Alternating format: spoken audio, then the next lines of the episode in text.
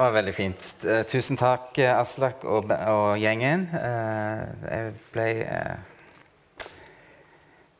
jeg ble litt Det begynte egentlig inni på bønnesamlingen før, før her. Og jeg det liksom, jeg kjenner det nå òg. Vi får se hvordan det går med den talen, nå. Men jeg kjenner bare at, at Gud er her og ja, vil noe med våre liv. Jeg vet ikke helt hvor dette ender. Men jeg har fått, fått en tekst og et tema. sant? Trodde jeg kunne gå i arkivet og hente en tale, men det kunne jeg ikke. Men jeg taler gjerne ut ifra Efeserne kapittel 1. Det er, det, som, eh, det er der vi starter i dag. Nå skal vel lese i Bibelen. Det er det beste vi kan gjøre. Finne Efeserbrevet. Det jeg har tenkt å gjøre, er at jeg skal bare si litt om, om Paulus og Efesos, som er en, en by i Lille-Asia. Og så skal vi gå løs på den teksten som står i Efeserne 1.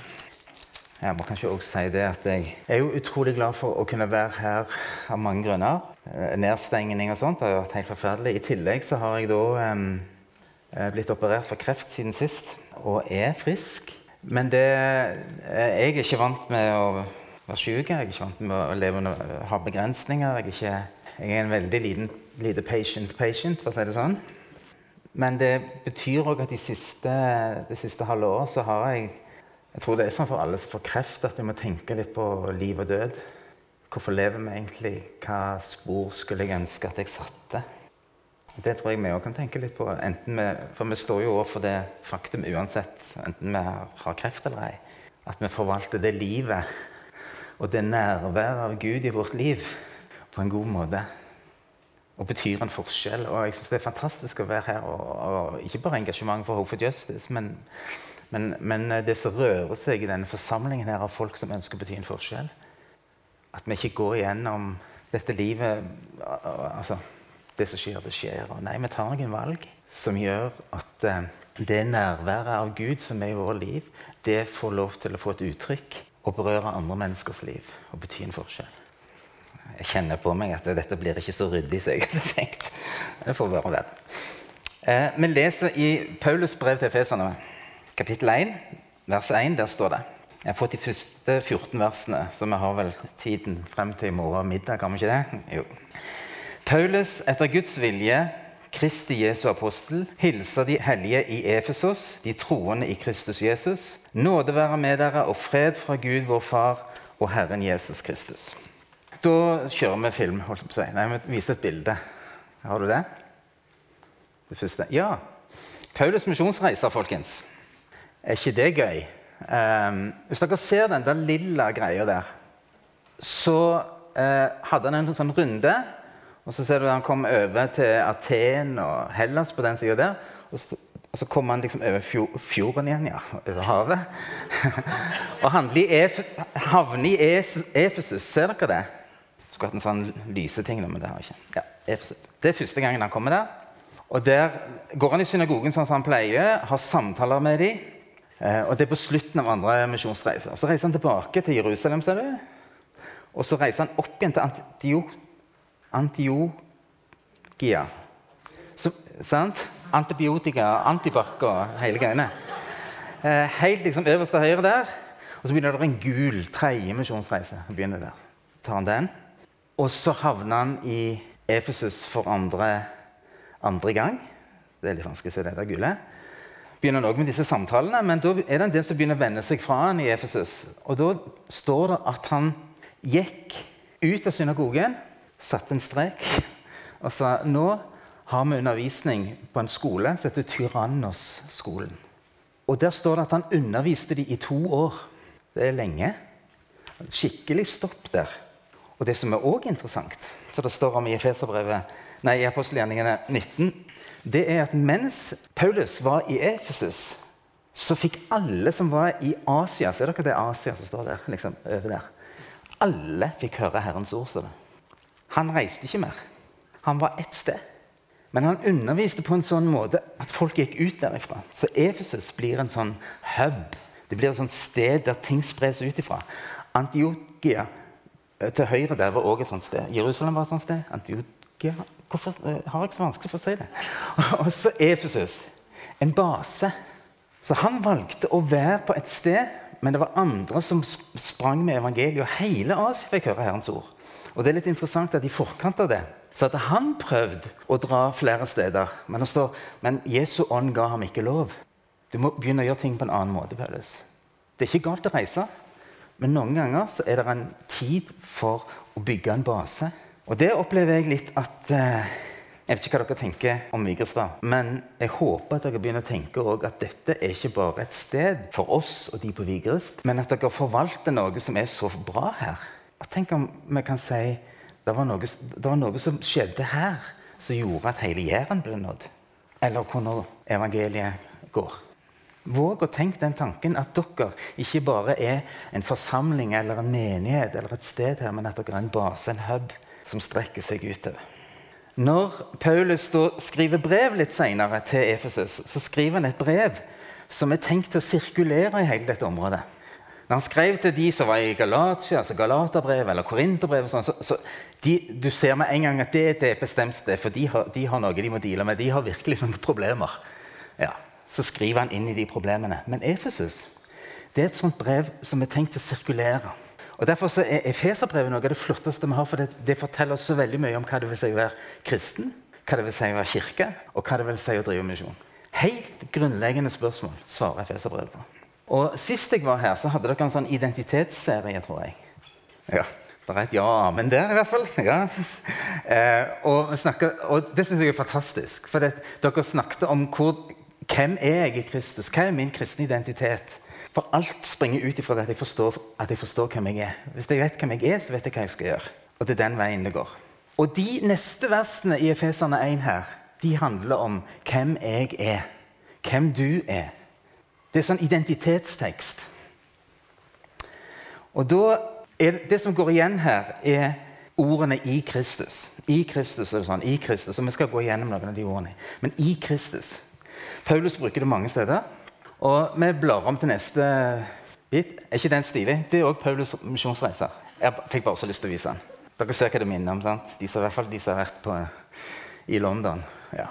Så den må dere få tak i. Den er gøy. Men vi blar bare videre. Det var bare en, et sidesprang. Her Jesus Kristus. Her er Jesus Kristus. Og så tar vi neste bilde. Der er du. Og så Hva blir da i Kristus? Så tar vi neste bilde. Det blir sånn. Han er jo mye større enn deg. Det er det ingen av oss som tviler på. Og er ikke det fantastisk? At her er jeg, eller du, i Kristus. Så det som gjelder Kristus, det gjelder deg. Det som er sagt til den der store, blå Kristus, det er sagt til deg. Min identitet er i Han. Han er større enn deg, han er større enn meg. Og For å slippe å bruke akkurat disse bildene, så tar vi neste bilde igjen. Jeg har heller lyst til å bruke det som et bilde på i Kristus. Fordi at det er bildet av faren som tar imot datteren som kommer hjem. Det er tilsvarende for sønnen å omfavne. Lukas 15. Og jeg tenker Det er for meg et i Kristus-bilde som forteller oss noe om vårt privilegium, hva nåde er. At du og jeg er tatt og omfavna og tatt inn. Ja, Vi tar neste bilde. Og da tar vi den første. Jeg har noen av disse punktene, for her står det I vers 3 så står det Velsignet er Gud, vår Herre Jesu Kristi Far, Han som i Kristus har velsignet oss med all åndens velsignelse i himmelen. Jeg kunne brukt talene i dag bare til å snakke om det. Men du er velsignet i Kristus. Det er ikke noe du skal streve for eller prøve å bli eller prøve å få til. eller være flink til. Du er velsignet med all åndens velsignelse i himmelen. Fordi du er i Kristus. Den som sier 'jeg vil følge deg, Jesus', jeg vil at du skal være herre i mitt liv. Den er i Kristus, og for den så gjelder det. Og, og jeg, Noe av det jeg tenker er flott med dette, her, det er det at, at Gud sier at 'Jeg er for deg'. Jeg er for deg. Benediction heter det på fransk velsignelse. Benedikt. Nå har det ordet. Det betyr å si noe godt. Det betyr det er en Gud som sier noe godt over ditt liv når du er velsignet. Og vi sang her, Det handler ikke noe om hva jeg føler, eller hvor jeg er henne i dag, denne dagen her, og hvor mye det regner ute eller ikke. For i Kristus så er du og jeg velsigna. Han har talt vel om deg. Han er for deg. Og, Du kan regne opp så mange minuspunkt du ønsker å ha og greie å finne i livet ditt, men, men Gud er den Gud som setter et korsmerke eller et plusstegn foran alle de der minuspunktene. For han er for deg. Han er for deg. Det er helt fantastisk. Han er for. Du, du er for meg, Gud. Når jeg fordømmer meg sjøl, når jeg anklager meg, når jeg øh, ja. Når jeg er der, så sier jeg men jeg er for deg. Du er velsigna i Han. Ok, Det det første punktet. Det neste punktet er elske. Jeg skal lese den teksten som står om det. I Kristus utvalgte han oss før verdens grunnvoll ble lagt, til å stå for hans ansikt, hellige og uten feil. Og i kjærlighet og etter sin gode vilje avgjorde han på forhånd at vi skulle få rett til å være hans barn ved Jesus Kristus, til lov og pris for hans herlighet og nåde, som han overøste oss med i ham som han elsker så høyt. Og i Kristus er et enormt godt utgangspunkt for oss. fordi tenker, Når vi tenker ja, hvor, hvor, glad er du i meg, Gud? Og ja, jeg føler det ikke så mye. Nei, ok.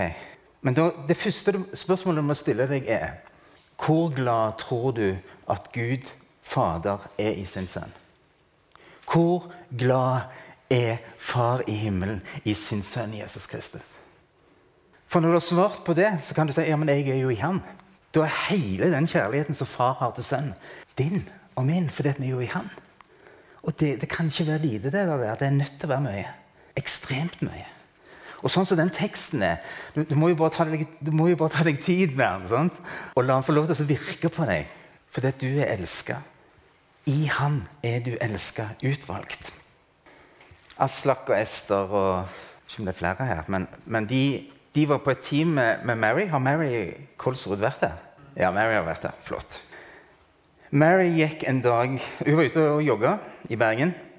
Jeg tror alle amerikanere gjør sånn. Jogge ting. Joggeting. Og, og så ser hun ei dame som går på andre siden av veien. Og så bare opplever jeg plutselig at eh, jeg skal gå bort. Jeg må gå bort til henne. Så stopper hun joggingen. Så går hun bort til denne dama og så sier hun bare Hei, jeg, jeg opplever bare at, at, Gud vil at jeg skal si til deg at han elsker deg. Og dette var Sølvi. Og Så får de en prat, og så treffer det Sølvi så enormt. For hun har vært en sånn fortapt Ikke fortapt helt, men bortkommen jente nesten hele sitt liv. Helt ifra ungdommen. Og så sier Mary men du, vi har gudstjeneste på søndag. Du kan, du kan, komme der, og vi samles der og der. Og der kommer Sølvi. Og så har av alle ting eh, en som heter Martin, som, som, har tale. Og dette er på våren eller sommeren. Så taler han over juleevangeliet. Kan du tenke deg noe så dumt? Og snakker om sauene og lammene. Og det treffer henne sånn, for det er historien. Det har vært inngangsporten hennes til Jesus og til fortellingene og den store historien. Så tar hun imot Jesus, og så er hun en del av menigheten i dag. Men det er fordi Mary stanser opp og formidler dette her. Du er elska. En liten historie til. Jeg var i Bangladesh nå i februar, rett før det stengte ned. Og Der har jeg følgende historie fortalt fra Gardeli og Hallgeir Haaland, som var våre misjonærer der ute. Hallgeir eh, altså Begge de to er leger og jobber for Nordmisjon. Eh, og han jobber med Agenda 1. Men i Bangladesh er det sånn at de som er transpersoner, samler seg i gjenger. Og han hadde sittet på toget, og da kom det en gjeng. Og det de gjør, da, det er at de begynner å, å banke altså, De begynner rett og slett å gi juling til folk inntil de gir dem penger. Så det er ingen som liker dem. Og, og sånn, men de, de, er aggressive. Så var det noen som hjalp han ut av denne situasjonen. Så han er utlending, han skjønner ikke dette her. Vi skal betale, vi skal betale for han. Så, ja, så han slapp unna det. Så det er bakgrunnen for transpersoner. Så er det da en, en som er alene, som er blitt sjøl overfalt, og som ligger på gata i Dhaka. Og han er blitt mishandla så mye at, at, de har slått altså de har slått, slått han sånn at, han, at uh, han er blitt blind. Og det er ingen som stopper å hjelpe han. Og så kommer det en, eh, en pastor forbi. Og Så bøyer han seg ned, og så tar han ham med seg hjem. Og Der blir han boende. Så får han godt stell. Og etter hvert så får han så mye tillit at han følger datteren på skolen og blir en del av den familien. En dag så sier pastoren til menigheten sin at jeg opplever at Gud har lagt på hjertet mitt at vi skal faste og be i to dager om at han skal forsyne sitt igjen. Og Så blir menigheten med på det og faster og ber i to dager om at denne skal forsyne sitt igjen. Og så får han det. Men det er noen som forstår at denne kjærligheten som vi er møtt med, og som vi har i Kristus, den er ikke bare for oss, men den skal, den skal passere videre ut. Og folk skal få en berøring med hvem han er, og hvor mye han elsker. Og en av de der, eh, av de der tingene som, som har slått meg helt ut, det er altså Ben Cooley har dere da sikkert vært borti siden det er så mye Hope for Justice. Og han, Hans opplevelse når, når, dette begynte å, å, Når han måtte stanse opp i sitt liv og gjøre noe med dette, her, det var jo at han hadde hørt om ei, ei jente, og, og, det var en historie der. Men så gikk han ut, og så sa han først det kunne vært min, Tenk hvis det hadde vært min datter. Og så kommer neste tanke But she is someone's daughter. Og så vet jeg ikke om Ben Cooley alltid sier så veldig mye om hva han tenker der, men det han tenker, det er at det er vår, min himmelske fars datter. Sånn at vi har, en, vi har en far i himmelen som sier 'Hva gjør du med datteren min?' Hva har du tenkt å gjøre? Jeg må si at jeg, fikk, jeg, jeg, jeg våkna opp når jeg skjønte at var, var, jeg er gift med Guds datter. Du tuller ikke med Guds datter. Eller Du, det, med, det, det, gjør at vi behandler menneskene rundt oss på en helt annen måte. For det, du har ikke tenkt å tulle med Gud, tror jeg. Eller overse. Og Jesus som en gang sa at, at det du har gjort mot en av disse mine minste, har du gjort mot meg. Jeg leser noen vers til, folkens. Går det greit, eller? Jeg, dere er våkne. jeg vet jo ikke om dere er våkne engang, men eh, jeg, jeg ser ikke. Fint. Et amen er fint. Ja. Det står videre i vers 7 så står det, I ham, når vi fortsatt i Kristus, har vi friheten, kjøpt med hans blod. Tilgivelse for syndene. Så rik er Guds nåde, som han har latt strømme over oss med all visdom og forstand. Da han kunngjorde for oss sin viljes mysterium, det han gjerne ville gjøre i ham. Han ville fullføre sin frelsesplan i tidens fylde og sammenfatte alt i Kristus, alt i himmel og på jord. Det jeg ville stanse opp for, var frihet. Eller frikjøpt. Ta neste bilde. I Jesus er du og jeg fri og kjøpt fri. Ikke hva jeg føler, ikke, ikke hvordan temperaturen er i dag, hvor, fri, hvor fri jeg føler men, men i Jesus så er jeg kjøpt fri. Og Jeg tenker på en historie som jeg vokste opp med når, når jeg var liten. Når jeg hørte om David Livingston, pionermisjonæren i Afrika, som møtte på en sånn slavetransport. Og Så spurte David Livingston hvor mye har dere tenkt at disse fangene er verdt i penger. Eh, og så sier de det, og så sier han ok, da tar jeg og kjøper alle fri. Så kjøper han alle fri. Og så sier han til fangene nå kan dere gå. Dere er fri. Og da er det en av de som sier hvorfor, hvorfor skal vi gå? Du er beste, den beste vi noensinne har møtt. Vi vil følge deg med. Vi vil være med deg, for du har kjøpt oss fri. Du har kjøpt oss fri. Tenk deg at Jesus betalte denne prisen for oss med sitt eget liv koste hva det altså, Prisen for vårt liv og for å kjøpe oss fri er bare så hinsides. Og det gjør Jesus fordi han elsker. Han tar omkostningene. Det er ikke noe lettvint. Hadde det vært en annen lettvint vei, så hadde han vel tatt den. Men det var ikke det. Et par vers til. I ham er vi også blitt arvinger, vi som på forhånd var bestemt til det etter Guds forsett. Han som gjennomfører alt etter sin egen plan og vilje. Slik skulle vi være til lov og pris for Hans ferlighet, vi som alt nå har satt vårt håp til Kristus. I ham er vi blitt arvinger. Ta med den. Vi er rike, altså. Ja. Vi er rike. Og det tror jeg altså Det har vi sunget på bedehuset lenge. Og Jesus åpner du mitt øye, at jeg må se hvor rik jeg er. Jeg har en Fader i det høye, som Fader omhu for meg ber.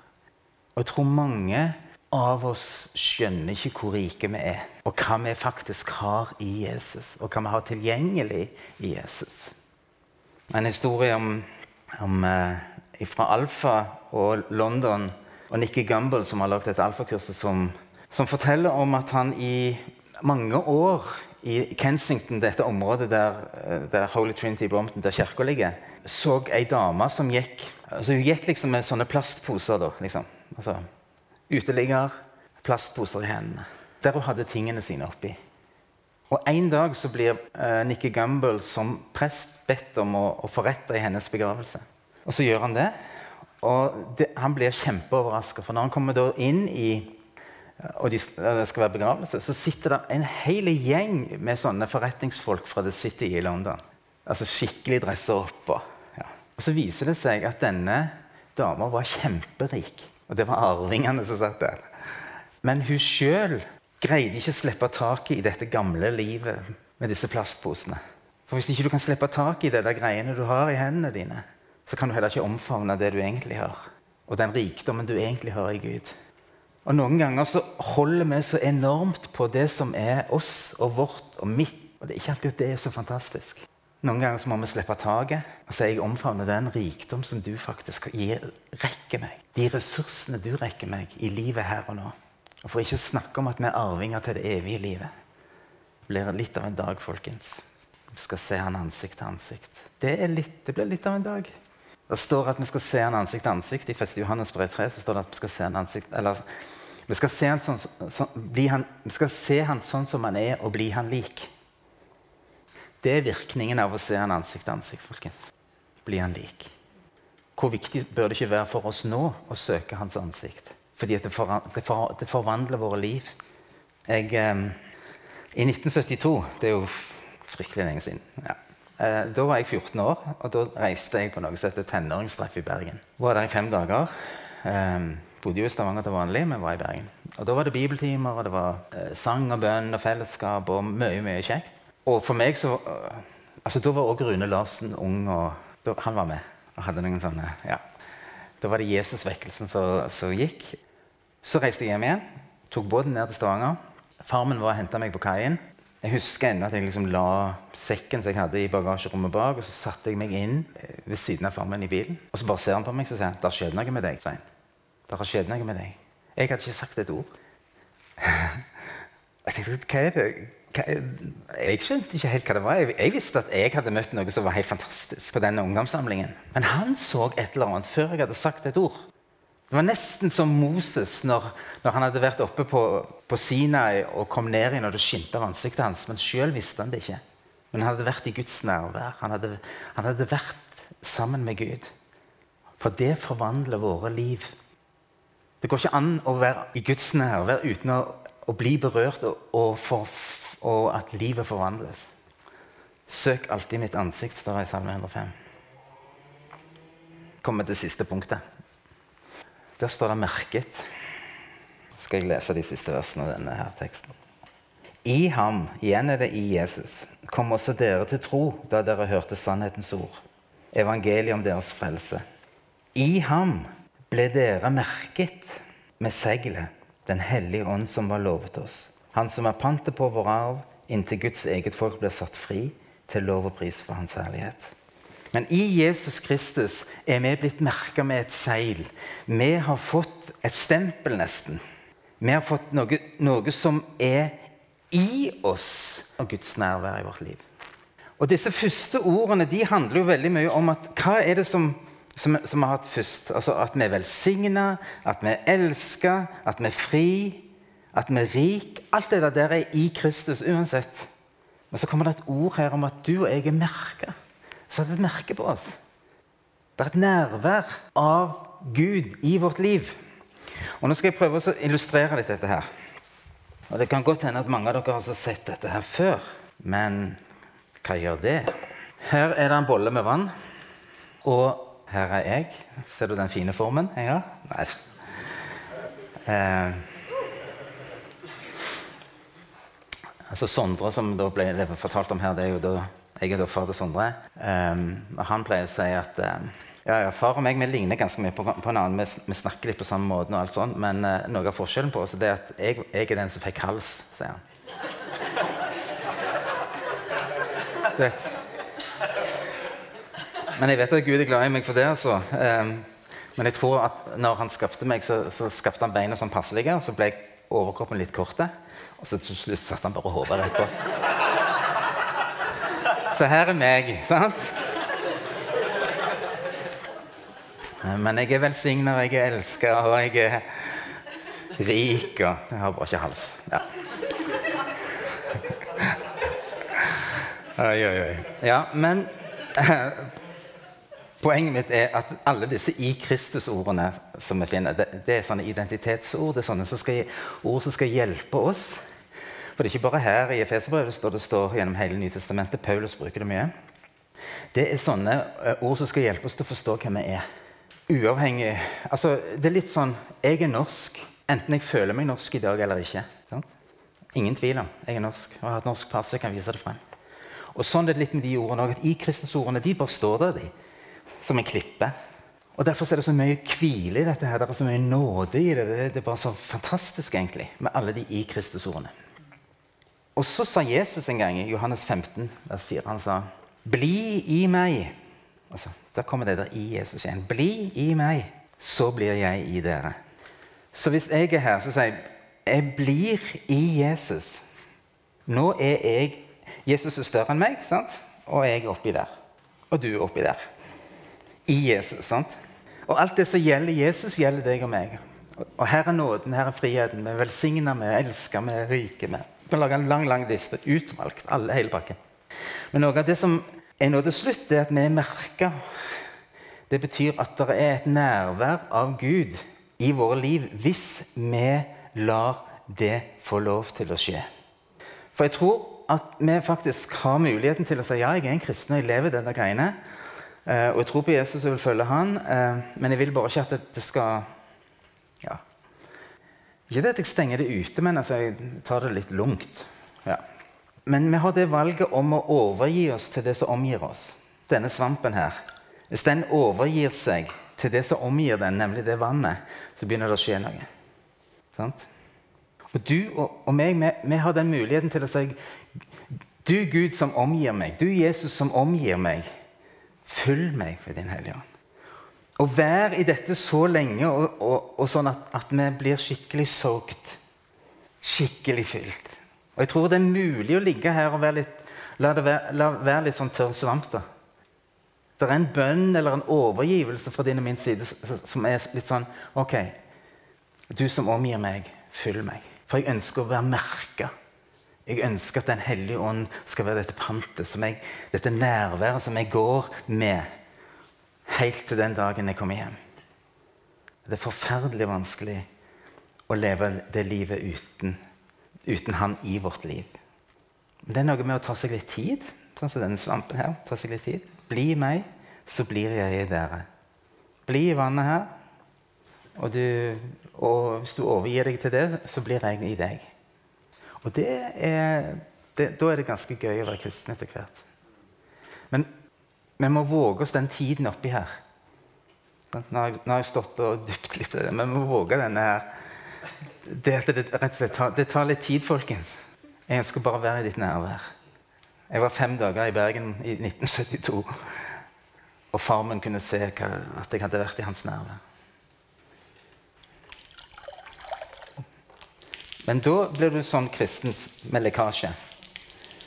Oi, det var mye vann. Det er nesten mer enn jeg hadde regna med her. Men jeg tror bildet er klart. Jeg, jeg, våger ikke å skvette ut, for det er sånn koronating. Så jeg våger ikke det. Men vanligvis pleier jeg å gjøre det. Når jeg samler pastorer i Bangladesh, så skvetter jeg på dem. Med vann, da. Ja. Men jeg tror dere tar bildet. Jeg tror det, er en del ord her som vi har lest, som handler om at du og jeg, ved troen på Jesus Kristus, så er vi i Han. Han er større enn deg og meg. Og vi, vi kan hvile inni Han med hele vårt liv. Men så ønsker Han, som er den store, å ta bolig inni oss. Det er det som er så stilig. Og Det står jo til og med i 1. Johannes brev at Han som er i oss, er større enn han som er i verden. Og ikke spør meg hvordan, hvordan dette skjer, eller sånn. men altså, vi har allmaktens, universets herre. Og Gud har sagt 'jeg vil bo i ditt liv'. Jeg vil bo i ditt liv. Og jeg vet ikke hvordan, der, hvordan, han får det til å gå opp. Men jeg trenger ikke forstå det, kanskje. Kanskje det er nok å si 'Gud, du som omgir meg, følg meg'. Så det jeg tenkte vi skulle gjøre nå um, Bare ha en liten stund der vi bare er litt stille for han. Jeg lurer på om vi skal reise oss, hvis det er greit. Går det? Og så bare ber jeg en bønn, så er vi litt stille, og så, så skal jeg sette bandet i gang etter en stund her. Men først skal vi bare være litt stille.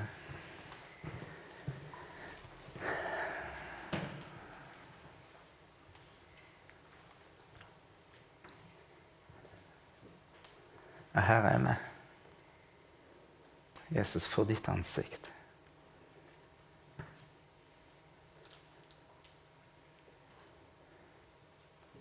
Og takk at det vi tror på, det vi går for, ikke handler om arrangement og, og ting og tang her, men det handler om relasjonen til deg. Det handler om vennskapet med deg. Det handler om å få være med deg. Takk at du, du er sann, at du fins. At du holder denne verden i din hånd, og at du en dag skal komme igjen og gjenopprette alt. Takk at du er herre over liv og død du, du, deg får vi lov til å være inni. Takk at vi kan få lov til å bare overgi oss nå og, og takke for det. At vi er velsigna. Vi er elska uansett. Vi er rike i deg. Og så takker jeg for at du vil ta bolig i oss. At du har sagt at vi skal bli i deg, så blir du i oss. Og jeg ber om at vi skal få, få være så lenge Ta sånn tid med lovsang og stillhet og bønn og det som er, til at du får merke oss. At vi er merka med et seil, med et nærvær som merkes når det blir mandag, og tirsdag og onsdag. Så har jeg lyst til å takke deg, Jesus, for du er her akkurat nå. Å, det er så fint. Så Herre, vi overgir oss. Vi overgir oss til deg som omgir oss. Kom, Hellige Ånd. Kom, Hellige Så er vi bare stille, så tar vi imot. Kom, Hellige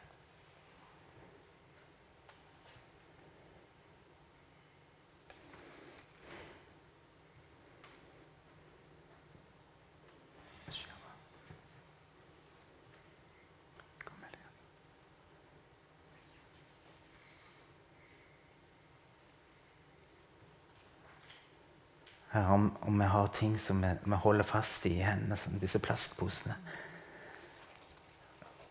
Herre, la oss få slippe taket. Bekymringer.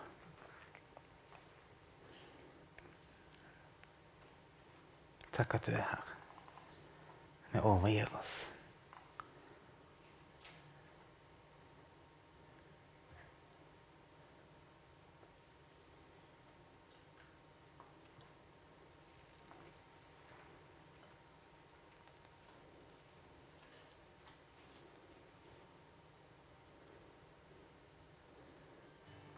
Takk at du er en Gud som sier at 'jeg gir deg aldri opp'. Jeg gir deg aldri opp. Enda en gang vil jeg bygge deg. Enda en gang skal du få gå ut i dansen. Enda en gang. Takk at du er den Gud som sier 'enda en gang'. Her. Og jeg ber for de som, som kjenner at de å, Kan det være en gang er det flere ganger nå? Takk at du er den Gud som sier 'enda en gang'. Her kan vi fylles. oss. Lær oss å drikke av kilden.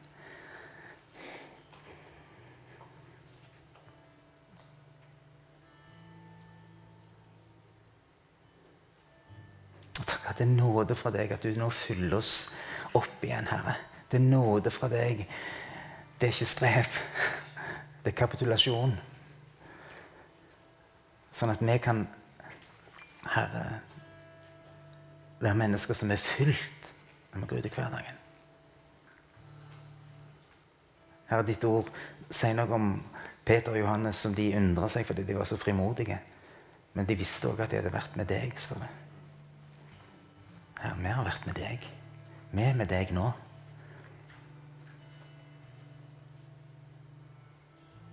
Herre, vi overgir oss til deg. Tar imot fra deg. Vi elsker deg. Og du elsker oss med en evig kjærlighet. Og du ga livet ditt for å gjenopprette relasjonen til oss.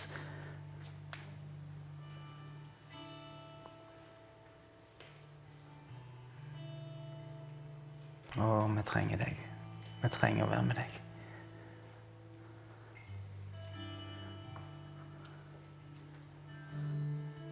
At dette er realitet. Dette er sant.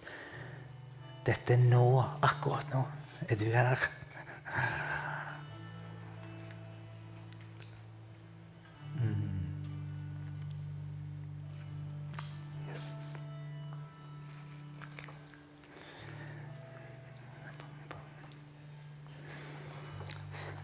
Så vi bare fortsetter med går inn i en bønnesang, men bare fortsett å ta imot. Fortsett å ta imot.